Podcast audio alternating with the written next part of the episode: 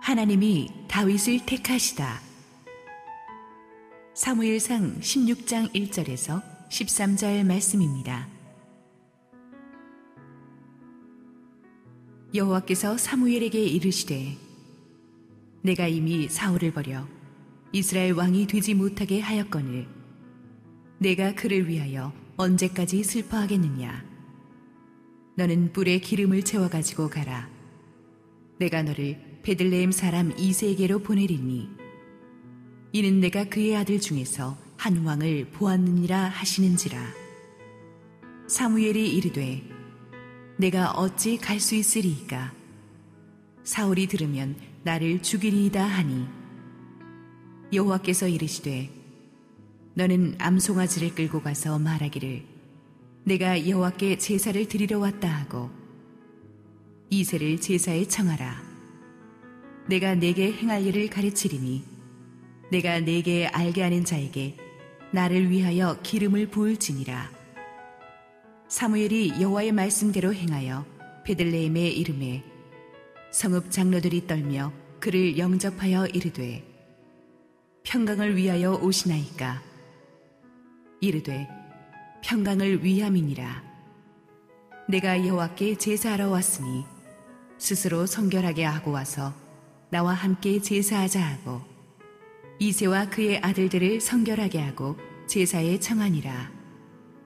그들이 오매 사무엘이 엘리압을 보고 마음에 이르기를 여호와의 기름 부으실 자가 과연 주님 앞에 있도다 하였더니 여호와께서 사무엘에게 이르시되 그의 용모와 키를 보지 말라 내가 이미 그를 버렸노라 내가 보는 것은 사람과 같지 아니하니 사람은 외모를 보거니와 나 여호와는 중심을 보느니라 하시더라.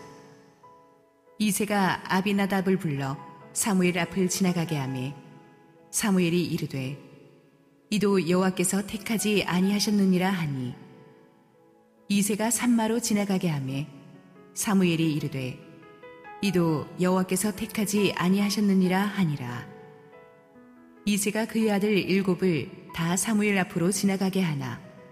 사무엘이 이세에게 이르되 여호와께서 이들을 택하지 아니하셨느니라 하고. 또 사무엘이 이세에게 이르되 내 아들들이 다 여기 있느냐? 이세가 이르되 아직 막내가 남았는데 그는 양을 지키나이다.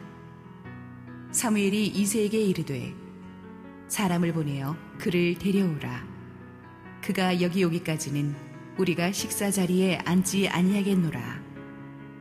이에 사람을 보내어 그를 데려오매 그의 빛이 붉고 눈이 빼어나고 얼굴이 아름답더라. 여호와께서 이르시되 이가 크니 일어나 기름을 부으라 하시는지라. 사무엘이 기름 뿔병을 가져다가 그의 형제 중에서 그에게 부었더니 이날 이후로 다윗이 여호와의 영에게 크게 감동되니라. 사무엘이 떠나서 라마로 가니라. 할렐루야 우리 하나님께 감사와 영광의 박수 올려드리겠습니다. 우리 축복된 주일 예배 자리에 오신 우리 성도님들 모두에게 하나님의 축복이 넘치도록 있기를 원합니다. 실시간 온라인 생방송으로 동참하고 계신 국내 모든 성도님들 어디에 계시든지 간에 하나님의 은혜가 여러분께 있기를 원합니다. 오늘 또 위정민 주의자님의 힘찬 찬양으로 또 예배가 시작되었습니다. 오늘 또 이제 추석 연휴 마지막인데 하나님께서 특별한 은혜를 우리에게 주실 줄을 믿습니다. 우리 함께 기도하시고 말씀 보겠습니다. 사랑하는 아버지, 연휴 끝에 피곤한 몸과 마음을 추스려서 아버지의 은혜 임재 앞에 내려놓습니다. 주님 부족한 종을 온전히 뒤에 감추시고 우리 주님 홀로 영광 받아 주시옵소서. 예수님 이름으로 기도했습니다. 아멘. 지난주에 우리는 한때 하나님과 백성들의 기대를 한 몸에 받으며 세워졌던 이스라엘 왕 사울이 하나님으로부터 버림받는 안타까운 스토리를 함께 살펴보았습니다. 적군을 완전히 괴멸시킨 승리 뒤에 일어난 일이기 때문에 더욱 안타깝습니다. 눈에 보이는 승리는 이루었지만 사울은 하나님의 말씀을 반밖에는 순종하지 않았습니다. 우리가 눈에 보이는 성공을 이룬 가운데서도 영적으로 하나님을 진노하게 할 수 있고 불순종으로 인해 버림받을 수도 있습니다. 사울은 하나님을 안 믿는 사람이 아니었습니다. 처음에 하나님을 잘 믿었고 겸손했던 사람입니다. 비판자를 용서하는 관대함도 있었습니다. 그러던 사울이 왕으로 세워지고 나서 권자에 20년 가까이 앉아 있으면서 사람이 변했어요. 그래서 사울의 실패는 불신자 왕의 실패가 아니라 한때 하나님을 의지하고 하나님을 믿었지만 중간에 타락한 왕의 실패입니다. 그래서 오늘을 사는 우리에게도 제2의 사울이 튀어나올 수도 있으니까 우리 안에 있을 수도 있으니까 깨어 조심해야 한다는 성경의 경고이기도 합니다. 미국의 존경받는 영적 지도자 골든 맥도날드 목사님은 우리 안에 사울 같은 성향의 일 중심의 리더의 모습이 꿈틀거리고 있을 수도 있다고 지적했습니다. 그 사울형 인간의 일곱 가지 모습을 골든 맥도날드 목사님이 이런 식으로 지적했어요. 첫째, 그는 항상 자신이 눈에 보이는 어떤 일을 이루고 있어야만 된다. 그런 광박관념에 쌓여 있다는 거예요. 동시에 두세 개의 일을 막 해내야 되는 멀티태스킹이 그의 DNA 속에 들어 있어요. 그래서 코에 단내가 나도록 뛰고 있어야 유능한 것이다라고 생각을 합니다. 둘째로 그는 항상 성장하고 항상 확장하기에 몰두하고 있습니다. 일을 크게 벌리고 싶어 합니다. 성공하고 싶습니다. 이기고 싶습니다. 남보다 먼저 목적지에 도달하고 싶어 합니다. 그러니까 그 과정에서 자기가 가진 것들을 음미해 볼 여유는 전혀 없죠. 하나를 정복하면 그는 벌써 그 다음 고지로 달려가느라고 바쁩니다. 의미 있는 일을 하는 것보다는 많은 일을 하는데 관심이 있고 튼튼하게 만드는 것보다는 크게 만드는 데도 관심이 있습니다. 그의 관심은 어떻게 해서든지 목적지까지 수단 방법 가리지 않고 도달하는 것이지 과정은 중요하지가 않죠. 사울형 인간의 세 번째 특징은 그래서 비생산적일 정도로 항상 바쁘다는 것입니다. 그의 스케줄에는 조금의 빈틈도 없습니다. 그는 소위 평범한 일들을 하기에는 너무 바쁜 사람입니다. 여기서 평범한 일들이라 함은 뭐 가족들과 피크닉을 간다든지 조용히 음악을 듣고 독서할 시간을 갖는다든지 영성 일기를 쓴다든지 고통받는 이웃의 이야기를 들어준다든지 심지어는 하나님과 기도한 하나님께 기도하는 시간도 이 사람한테는 시간 낭비라고 생각됩니다. 비효율적이라는 거죠. 그는 늘 바쁩니다. 자기가 그렇게 바쁘지 않으면 불안해서 스스로 견디지 못합니다.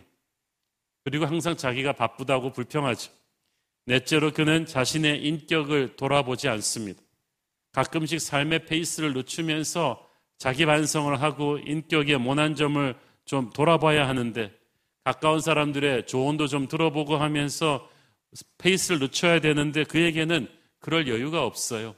그는 항상 성공에 이르는 지름길을 찾아내는 데 혈안이 되어 있습니다. 요령과 눈치, 처세술과 효율성, 그것이 그가 인생을 사는 방법입니다. 다섯째, 그는 사람들을 일을 이루는 도구로 봅니다. 그에게는 사람을 키우는 게 중요한 게 아니라 일을 이뤄내는 것이 중요합니다.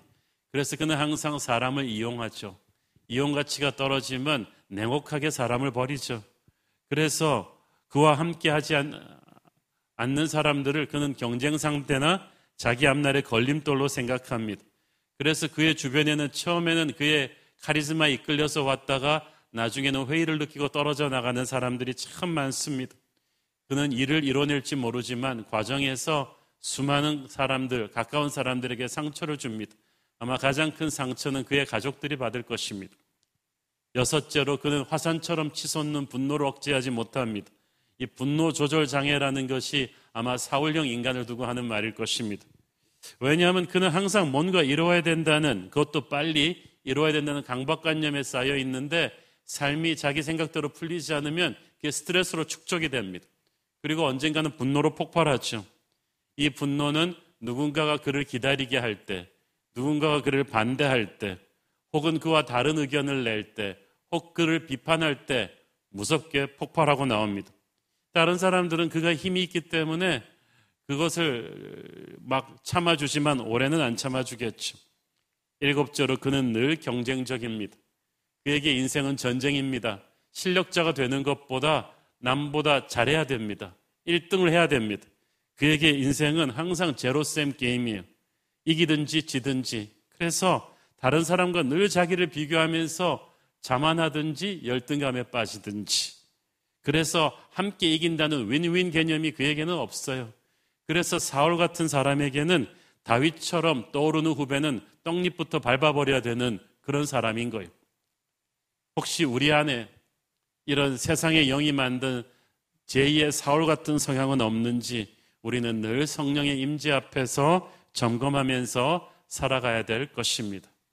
자, 오늘부터는 이제 사울을 대신해서 하나님께서 역사의 무대에 세우실 다윗을 살펴보기로 하겠습니다. 1절 읽습니다.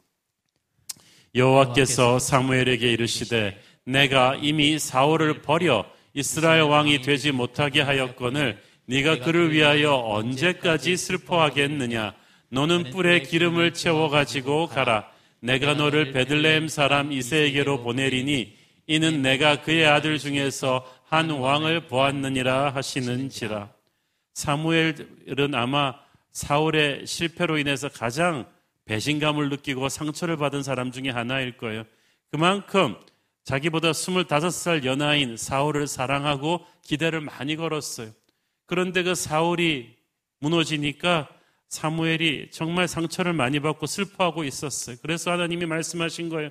언제까지 그렇게 슬퍼하면서 앉아 있겠느냐? 사울의 실패는 슬프지만 언제까지 과거의 실패에 붙들려서 오늘을 내일을 낙심 가운데 보낼 수는 없다고 하십니다. 여러분, 세상에서 가장 큰 상처가 사람으로부터 받은 실망, 배신감의 상처죠. 그러나 우리는 그 상처에 오래 붙들려 있으면 안 됩니다. 사람은 실패했어도 하나님의 비전은 계속되어야 하기 때문입니다. 이제 하나님께서는 그만 툭툭 털고 일어나서 다시 시작하라고 하십니다.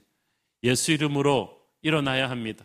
여러분 중에 혹시 사람 때문에 받은 상처, 트라우마 때문에 지금 고개를 떨고 있는 분이 있다면 이제 그만 일어나서 하나님과 함께 사울을 잊어버리고 하나님이 예배하실 다윗을 향해서 나가십시오. 하나님께서 사무엘에게 말씀하십니다.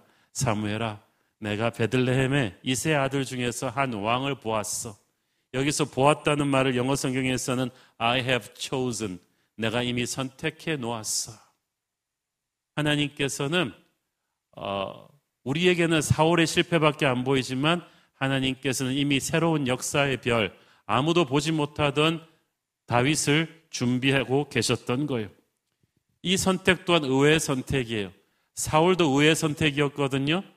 이스라엘 열두 지파 중에서 가장 미천한 베냐민 지파 출신이 왕으로 선택된 것도 의외였는데 이번에 사울을 대신할 왕도 다윗도 예루살렘이나 길갈 같은 중요한 영적인 의미가 있는 곳이 아닌 정말 유다의 시골 베들레헴 출신이에요. 아마 그 당시 대기업 원서 넣으면서 베들레헴 출신이라고 썼다가는 원서부터 그냥 반려될 수 있는 그런 촌동네였어요. 그런데 거기서 다윗이 태어난 거예요. 그리고 훗날 예수님이 거기서 태어났어요. 여러분, 하나님의 역사는 항상 사람들이 주목하지 않는 베들레헴 같은 곳에서 일어나요. 혹시 여러분이 있는 곳이 바로 그렇게 비천하고 그 시대 사람들이 안 알아주는 곳인지도 모르겠습니다만은 거기가 베들레헴이 될 수도 있어요. 하나님께서는 사무엘에게 즉시 왕의 권위를 상징하는 뿔에다가 기름을 부어서 가서 새 왕에게 기름 부으라고 하셨습니다. 그런데 사무엘은 그 말을 듣고 걱정이 되기 시작했어요. 당시 시대 상황 속에서 이것은 보통 위험하고 예민한 일이 아니었기 때문이죠. 2절 읽습니다. 사무엘이 이르되 내가 어찌 갈 수 있으리까 사울이 들으면 나를 죽이리이다 하니 여호와께서 이르시되 너는 암송아지를 끌고 가서 말하기를 내가 여호와께 제사를 드리러 왔다 하고 그렇죠. 아직 사울이 시퍼렇게 살아 있는데 만약에 사무엘이 새로운 왕을 기름 부러 갔다는 첩보를 접한다면 권력욕에 사로잡힌 사울이 사무엘을 죽일 수도 있어요. 그래서 하나님께서는 사무엘에게 송아지를 끌고 가서 제사 드리기 위해서 베들레헴에 왔다라고 말하라고 지시하십니다. 그 당시 제사는 한 곳에서가 아니라 여러 곳에서 드려졌기 때문에 하나님께서는 사무엘에게 거짓말하라고 한 게 아니라 실제로 베들레헴 가서 제사를 드려라. 그리고 어, 그 말만 하면 되지 않느냐는 지혜로운 조치를 취하게 하신 거죠. 3절 읽습니다. 이세를 제사에 청하라. 내가 네게 행할 일을 가르치리니 내가 네게 알게 하는 자에게 나를 위하여 기름을 부을지니라. 그러니까 일단 베들레헴으로 가서 이세 아들들이 제사에 오게 하면 거기서 누구인지를 그때 하나님께서 보여주겠다고 하십니다. 하나님께서 사무엘에게도 다윗이라는 이름을 그때 알려주지 않으셨어요. 하나님께서는 우리에게 한 걸음 한 걸음씩 알려주세요. 그게 우리가 감당할 수 있을 만큼이니까 그래요. 순종이란 매일 순간순간을 하나님과 동행하는 것이고 우리가 첫 번째 음성을 순종을 해야 두 번째 음성을 듣게 될 것입니다. 하나님의 말씀은 이 순종의 걸음을 걸어가는 자에게 계속해서 주어질 것입니다. 하나님께서 나를 위해서 기름을 부어라고 하십니다. 그 말은 이 왕은 백성을 위해 세워주는 것이 아니라 하나님의 영광을 위해서 세워지는 왕이라는 거예요. 하나님의 마음에 합하는 지도자를 세워야 하나님이 영광 받으시고 그를 통해 일하실 것입니다. 혹시 여러분 중에 직장이나 교회에서 지도자로 세워주실 때는요, 자신이 하나님을 위해서 기름 부음 받았음을 믿으시기를 바랍니다. 그 말은 사람 눈치 보지 말고 하나님의 영광을 위해서 자신있게 일하라는 이야기죠. 4절 읽습니다. 사무엘이 여호와의 말씀대로 행하여 베들레헴의 이름에 성읍 장로들이 떨며 그를 영접하여 이르되 평강을 위하여 오시나이까. 예고도 없이 사무엘이 갑자기 도착하니까 베들레헴의 장로들이 떨었다고 했죠. 그건 두려움했던 거예요. 평강을 위해서 오시나이까 이 말이 무슨 말이냐 하면 지금 이스라엘을 수십 년간 다스렸던 위대한 영적 지도자 사무엘을 모르는 사람 아무도 없어요. 그런데 사무엘은 주로 예루살렘이나 길갈 같은 크고 유명한 데 가셔야지 이렇게 촌동네 베들렘에 갑자기 오실 급이 아니시거든요. 그러니까 다들 그 걱정한 거예요. 혹시 자기들이 뭘 잘못해서 베들렘에 하나님의 심판이 떨어질 것인가? 그래서 그런 것인가? 우리가 뭘 잘못했나요? 라고 물어보는 게 바로 평강을 위해서 오시나이까란 말이에요. 그러니까 사무엘이 그들을 안심시키죠. 5절 읽습니다. 이르되 평강을 위함이니라 내가 여호와께 제사하러 왔으니 스스로 성결하게 하고 와서 나와 함께 제사하자 하고 이세와 그의 아들들을 성결하게 하고 제사에 정하니라. 그런 것이 아니다. 너희들에게 축복이 일어날 것이다. 이제 스스로를 성결하게 하고 예배를 드리자고 했습니다. 이 말 딱 하면은 대충 알아들었어요. 왜냐하면 성결은 거룩이거든요. 구약에서 하나님이 스스로를 성결하게 할지어다 하고 나면 반드시 그 다음에 엄청난 하나님의 축복의 기적이 와요. 요단강이 갈라지는 기적도 그랬어요. 자, 이세 아들들뿐 아니라 전 베들레헴의 장로들이 스스로를 성결하게 하고 이제부터 새로운 역사가 베들레헴의 왕으로부터 시작될 것을 준비해만 했던 거예요. 특별히 이 제사, 화목제죠.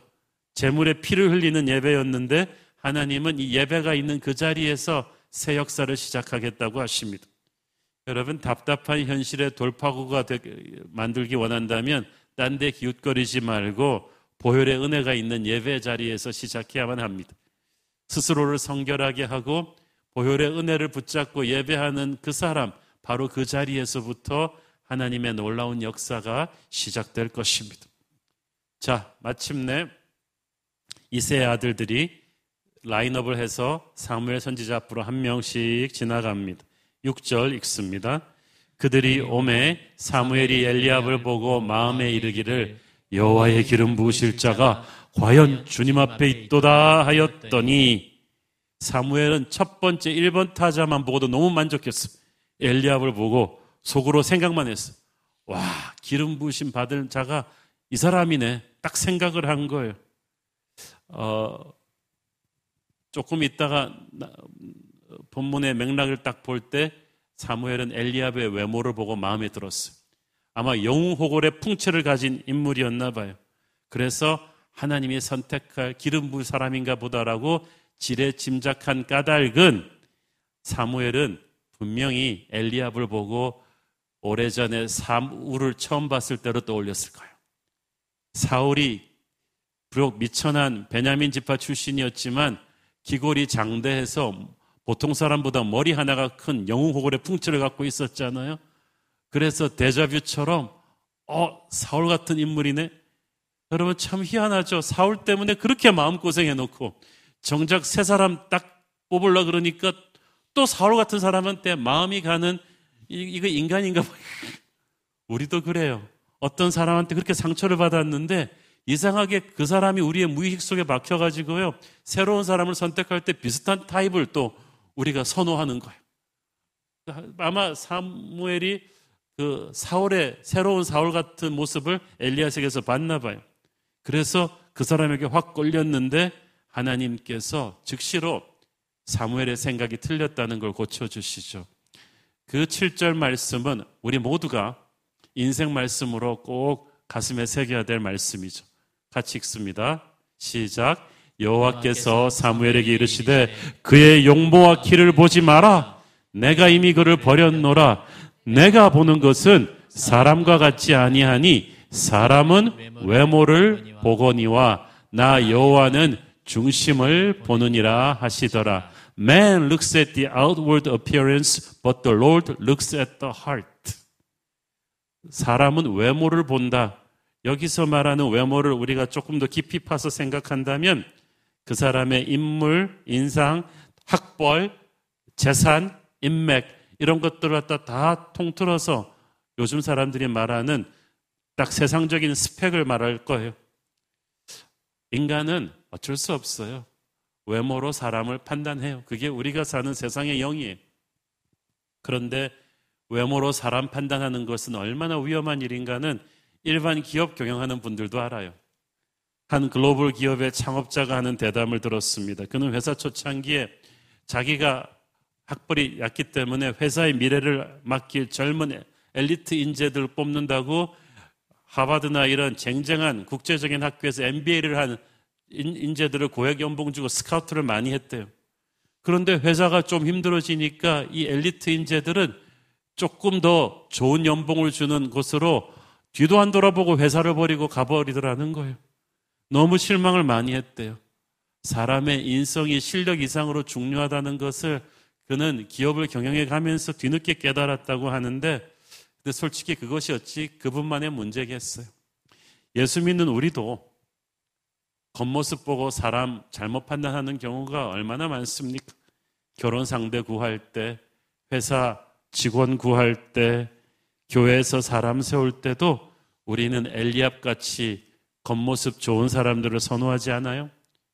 키 크고 인물 좋고 학벌 좋고 돈 있고 집안 좋고 하면 그냥 50점은 그냥 주고 들어가죠. 그것은 크리스찬이라고 하지만 우리가 본능적으로 세상의 가치관에 너무 물들어 있기 때문입니다. 그러다가 나중에 막 땅을 치고 후회하는 경우가 한두 번이 아니죠. 그런데 다행히 사무엘은 하나님의 사람이었습니다. 그래서 하나님께서 즉시로 그의 잘못된 선입관을 고쳐주시죠. 저는 그래서 제가 항상 인간적인 눈으로 사람 잘못 볼 때는 하나님께서 즉시로 좀 고쳐주십사고 기도합니다. 우리는 인간이기 때문에 어쩔 수 없이 겉모습을 보고 먼저 판단해요. 근데 하나님은 영이시기 때문에 사람의 마음을 보시거든요. 그러니까 우리는 먼저 우리가 사람 볼 줄 안다는 교만을 버려야 됩니다. 인생 오래 살았다고 사람 볼 줄 아는 거 아니더라고요. 공부 많이 했다고 사람 볼 줄 아는 게 아니에요. 우리 다 사람 볼 줄 몰라요. 그러니까 우리의 직관을 믿지 말고 정말 신중히 기도하고 시간을 둬야 돼요. 기도하면서 시간을 두는 것은 하나님이 개입하실 공간을 내어드리는 거예요. 영적인 쉼표를 찍어야 돼요. 그래야 하나님께서 우리에게 개입하셔서 우리의 잘못된 선입관을 고쳐주실 수 있는 거예요. 엘리아스의 멋진 겉모습만 보고 감탄했던 사무엘에게 하나님께서 말씀하십니다. 나는 사람의 중심을 본다. 영어 성경에 보니까 I look at man's heart. 마음의 중심을 본다고 하셨는데 이, 이 단어가 히브리어로 레브예요. 어떤 학자들은 레브라 하면 그 사람의 인성을 말하는 거 아니냐. 즉 인간의 지, 정, 의, 지성, 감성과 의지를 말하는 게 아니냐고 합니다만은 물론 그것도 말하겠지만 저는 그것을 어우르는 영성의 상태를 말한다고 봐요. 그 영성의 상태는 그 사람이 인생에서 가장 소중하게 생각하는 가치, 그 영혼이 추구하는 절대 비전, 그 영혼이 평생 붙잡고 가는 가장 뜨거운 열정이 어디에 있느냐? 그걸 말하는 거예요. 그게 사람의 중심이에요. 다윗의 중심은 항상 하나님을 예배하는 것이었어요. intimacy with God. 하나님과의 친밀함이 다윗이 가장 소중하게 생각하는 거예요. 우리가 앞으로 다윗의 인생을 공부하면서 알게 되겠지만 요람에서 무덤까지 잘 될 때나 못 될 때나 이름 없는 목동일 때나 장군이었을 때나 정치범으로 쫓길 때나 왕궁의 최고 권력자가 되었을 때나 변함없이 다윗의 마음은 항상 예배 자리에 가 있었어요. 그의 입에서는 항상 찬송이 흘러나왔어요. 기도는 그의 호흡이었어요. 예배는 그의 인생이었어요. 그는 하나님을 예배할 때는 기뻐서 춤을 췄어요. 체면을 가리지 않았어요. 죄 짓고 야단 맞고 실패할 때도 그는 항상 하나님 앞으로 와서 예배를 드렸어요. 연약함 가운데서도 늘 하나님을 향해 딱 가 있는 주바라기처럼 하나님에게 인생의 모든 포커스가 맞춰져 있는 모든 것을 하나님 중심으로 판단하고 생각하는 그 열정을 그 마음을 하나님이 사랑하셨던 거예요. 우리도 다윗의 능력은 못 따라가도 그 마음의 열정은 우리도 따라갈 수 있지 않겠습니까? 8절 9절을 보니까 엘리압을 이어서 엘리의 나머지 아들들도 차례로 사무엘 앞을 지나갑니다. 하지만 이제 엘리압 때와는 달리 사무엘이 이제 영적으로 좀 정신을 차렸잖아요. 그래갖고 이제 하나님의 눈으로 기도하면서 차분히 살펴보니까 후보 선택이 금방금방 잘 돼요. 누가 아닌가를 다 알 수 있었어요. 순식간에 이세 일곱 아들들이 다 지나갔는데 사무엘이 딱 말하는 거예요. 여호와께서 이들 중에 아무도 택하지 않으셨다. 그냥 간단하게 그걸로 끝이에요. 이세는 멘붕이 왔습니다. 베들렘의 모든 장로들도 멘붕이 왔, 이거 뭐지 도대체? 후보군이 다 나왔는데 사람들은 쉽게 생각했을 거예요. 아, 엘리네 집에, 이세네 집에 아들이 일곱이나 되는데 그 중에 한 명은 뭐 어, 왕위로 간택받겠지 쉽게 생각했어요.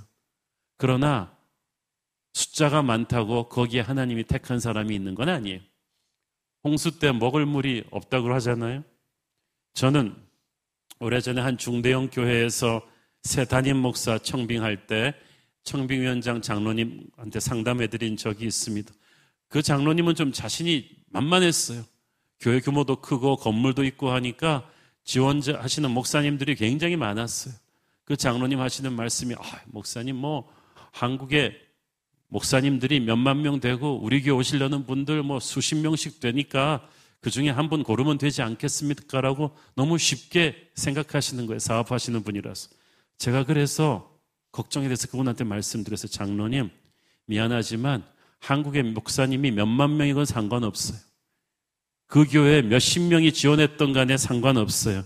그 중에 한 명도 하나님이 예비하지 않은 분일 수도 있어요. 그러니까 청빙위원회는 겸손하셔야 돼요. 금식하고 기도하셔야 돼요. 그래서 베들레헴으로 가서 다윗 같은 인물을 가서 모셔와야 될 수도 있어요. 그러니까 겸손하게 기도하셔야 돼요. 그런데 장로님은 그때는 제 말이 귀에 안 들어왔나 봐요. 돌아간 청빙위원회는 인간적인 방법으로 계속 청빙을 하다가 몇 년 동안 담임 목사님 모시지도 못하고 교회가 분열되고 말할 수 없는 어려움에 빠지는 걸 제가 보았습니다. 수십 명이 있다고 거기서 쓸만한 사람이 있는 게 아니거든요. 그건 인간의 기준으로 만든 후보군이에요. 인간적인 기준으로 이세가 내놓은 아들들은 한 명도 하나님의 기준에 들지 못했어요. 그런데 하나님께서 생각지도 못한 카드를 꺼내셨어요. 11절 읽습니다. 또 사무엘이 이세에게 이르되 네 아들들이 다 여기 있느냐? 이세가 이르되 아직 막내가 남았는데 그는 양을 지키나이다. 사무엘이 이세에게 이르되 사람을 보내어 그를 데려오라. 그가 여기 오기까지는 우리가 식사 자리에 앉지 아니하겠노라. 야, 어떻게 하나님을 속일 수가 있겠습니까? 사무엘은 분명히 들었어요. 하나님의 음성을. 이세 아들들 중에 택한 왕이 있다. 그런데 없, 여성 일곱 명이 지나가는데 없다는 건 무슨 말이에요? 이세가 아들 한 명을 아직 안 내놓고 있다는 걸 알았어요. 직감적으로. 그래서 이세와 이게 다냐? 물어 너희 아들들이 이게 다냐? 이세가 가슴이 멎는 것 같았어. 막내가 있다는 것을 어찌 알았을까? 하나님 무서운 줄 이세가 이제 알고 부들부들 떨기 시작했어요. 사실 아버지 이세는 이 중요한 자리에 팔형제의 막내 다윗은 아예 불러오지도 않았어요. 아버지의 선입관 때문이죠. 다윗은 그때 한 15살 정도의 어린 나이였는데다가 히브리 문화에는 철저하게 장자 중심이거든요. 막내라는 것은 인간적으로 별 기대할 것이 없다라는 의미로도 통했습니다. 그러니까 어린 다윗은 그냥 철부지 막내 정도로 아버지로부터도 평가절하 당한 거예요. 그러니까 후보군에서 아예 빼버린 거예요. 이세가 독단적으로. 여러분, 부모라고 해서 자기 자식 다 하는 거 아닙니다. 오히려 여러분이 세상적인 눈으로 판단해서 얘는 너무 어려, 얘는 자기 형들보다 공부도 못해, 별 볼 일 없어라고 제쳐놓은 그 아이를 영의 눈으로 다시 보세요. 걔가 바로 다윗일 수도 있다니까요. 집에 가서 여러분 다윗한테 잘못했다 그러세요. 하나님께서 사무엘에게 리스트에서 빠진 후보가 있다고 알려주지 않으셨다면 다윗은 아예 그 자리에서 기회도 못 잡았을 거예요. 그러니까 인간적인 정석대로 하면 아예 시험 칠 자격도 안 주어졌던 거예요. 다윗한테는 맨 위에 오르지도 않았어. 근데 사람들이 그렇게 무시하고 맨 위에 오르지도 않은 사람, 서류를 그냥 서류 전형에도 못 들어가고 저 밑에다 처박아 놓은 사람을 하나님이 찾아내셔서 역사의 중심에 세우셨습니다. 사랑하는 여러분, 여러분의 가능성을 무시하고 여러분의 이름을 이새처럼 후보 리스트에서 아예 빼놓았다 할지라도 절망하지 마십시오. 혹시 내 인생 이러다가 영영 잊혀지는 거 아닐까 하고 불안해하지는 마십시오. 아버지 이새가 빼놓은 이름을 하늘아버지께서 찾으셔서 제자리에 갖다 놓으셨습니다. 하나님은 여러분을 잊지 않으셨습니다. 하나님이 여러분을 쓰시겠다고 하면 땅 끝까지 가서라도 찾아오실 것입니다. 자신의 타고난 조건이 남보다 부족하고 해서 열등감 있는 분들, 베들레헴 출신들, 스펙이 낮은 분들, 범 같은 형들의 가린 분들, 인간적인 조건이 떨어지는 분들 걱정하지 마세요. 다윗의 하나님은 가장 작은 자를 크게 쓰시는 분인 줄 믿습니다. 아버지 이세가 하는 말 보세요. 아직 막내가 남았는데, 아이, 그는 양을 지키나이다. 말의 뉘앙스를 보면 그는 양이나 지키고 있어요. 그 뜻이. 정말 중요한 일은 우리가 하고 양 지키라고는 다윗을 보내놨어요. 하찮은 일을 다윗이 하고 있어요라는 거예요. 그런데 이게 하찮은 일이 아니었잖아요. 어릴 적부터 다윗이 목동으로 자랐다는 건 보통 일이 아니에요. 들에서 양을 치면서 목동들은 사자와 맹수들에 맞서서 양떼를 지키는 무술 훈련을 합니다. 훗날 이 훈련이 골리앗을 쓰러뜨리는 중요한 도구가 되죠. 목동 출신 다윗이라고 해서 그 인생이 낭비가 된 게 아니에요. 그의 인생 부분 부분이 다 훗날 위대한 왕이 되기 위한 하나님의 제왕학 수업 과정이었어요. 여러분은 모르고 있지만 여러분의 인생의 어둠을 지나는 사람들이 보지 않는 이 평범한 일상이 위대한 하나님의 큰 그림의 일부분입니다. 하나도 낭비가 있으면 안 돼요. 성경에서 하나님이 쓰시는 사람 중에 빈둥빈둥 노는 사람 한 명도 없었어요. 직업의 귀천은 상관이 없어요. 어떤 일이든지 간에 부지런해야만 돼요. 베드로와 요한이 밤새 고기를 잡고 땀을 흘리고 있을 때 예수님이 스카우트 하셨잖아요. 어느 선교단체에서는 선교사 후보생들의 훈련 과정으로서 한 달간 다른 사람들의 구두를 닦게 한다고 하죠. 성경은 말합니다. 작은 일에 충성하지 못한 자를 어찌 큰 일에 쓰겠느냐고. 위대한 비전이 있다면 우리는 당장 오늘 주어진 일에 성실하게 임해야 될 것입니다. 내가 이 작은 목동의 일을 소홀히 하지 않으면 하나님께서 큰 일을 맡기실 거예요. 특히 하나님은 다윗이 목동을 하면서 이 목자의 마음을 작은 양 한 마리를 따뜻하게 보살피는 목자의 마음을 가지기를 원하셨습니다. 지도자는 무서운 카리즈마로 백성을 휘두르는 사람이 아닙니다. 나한테 이용가치만 있는 존재만 쓰는 사람이 아니고 양 한 마리도 철저하게 품어주는 목자의 마음을 가지고 있는 사람이에요. 저는 국가 경영 리더십도 그런 거라고 생각해요. 저는 정치하는 분들한테 꼭 그렇게 조언합니다. 위대한 일 하기 전에 우리 백성들을 목자의 마음으로 품어주는 목자가 양을 목양하듯이 그렇게 나라를 경영해 주기를 바란다고. 훗날 다윗은 목자의 마음으로 백성들을 다스려서 모두의 존경을 받죠. 12절 읽습니다. 이에 사람을 보내어 그를 데려오매 그의 빛이 붉고 눈이 빼어나고 얼굴이 아름답더라 여호와께서 이르시되 이가 그니 일어나 기름을 부으라 하시는지라 드디어 다윗이 불려왔습니다.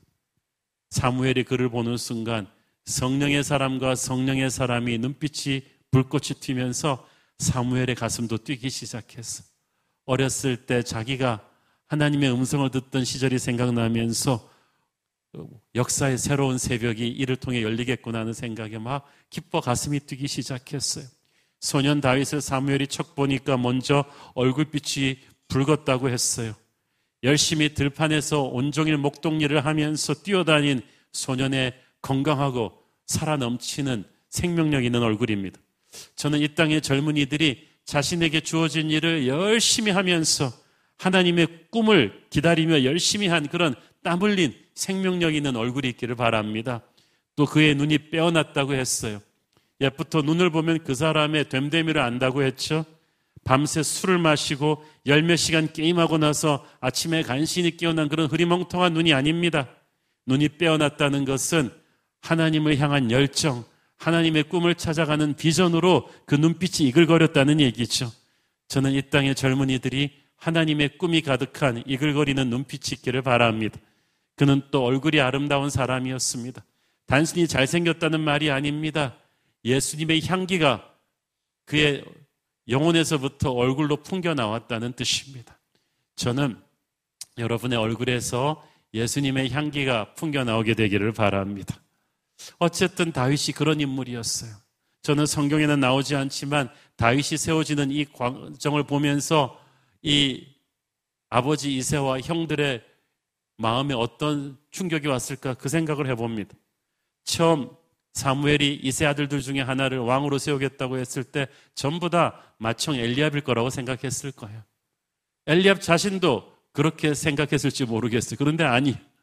둘째도 아니고 셋째도 아니고 일곱 명 다 아니고 그 자리에 있지도 않은 다윗을 찾아오라고 했을 때 전부 다 아마 멘붕이 왔을 것입니다. 어, 이거 뭐지? 어떻게 다윗일 수가 있지? 게다가 사무엘이 뭐라고 했습니까? 다윗이 이 자리에 오기까지 나는 이 자리에 앉지 않겠다. 그 말은 무슨 말이에요? 아무도 못 앉는다는 뜻이.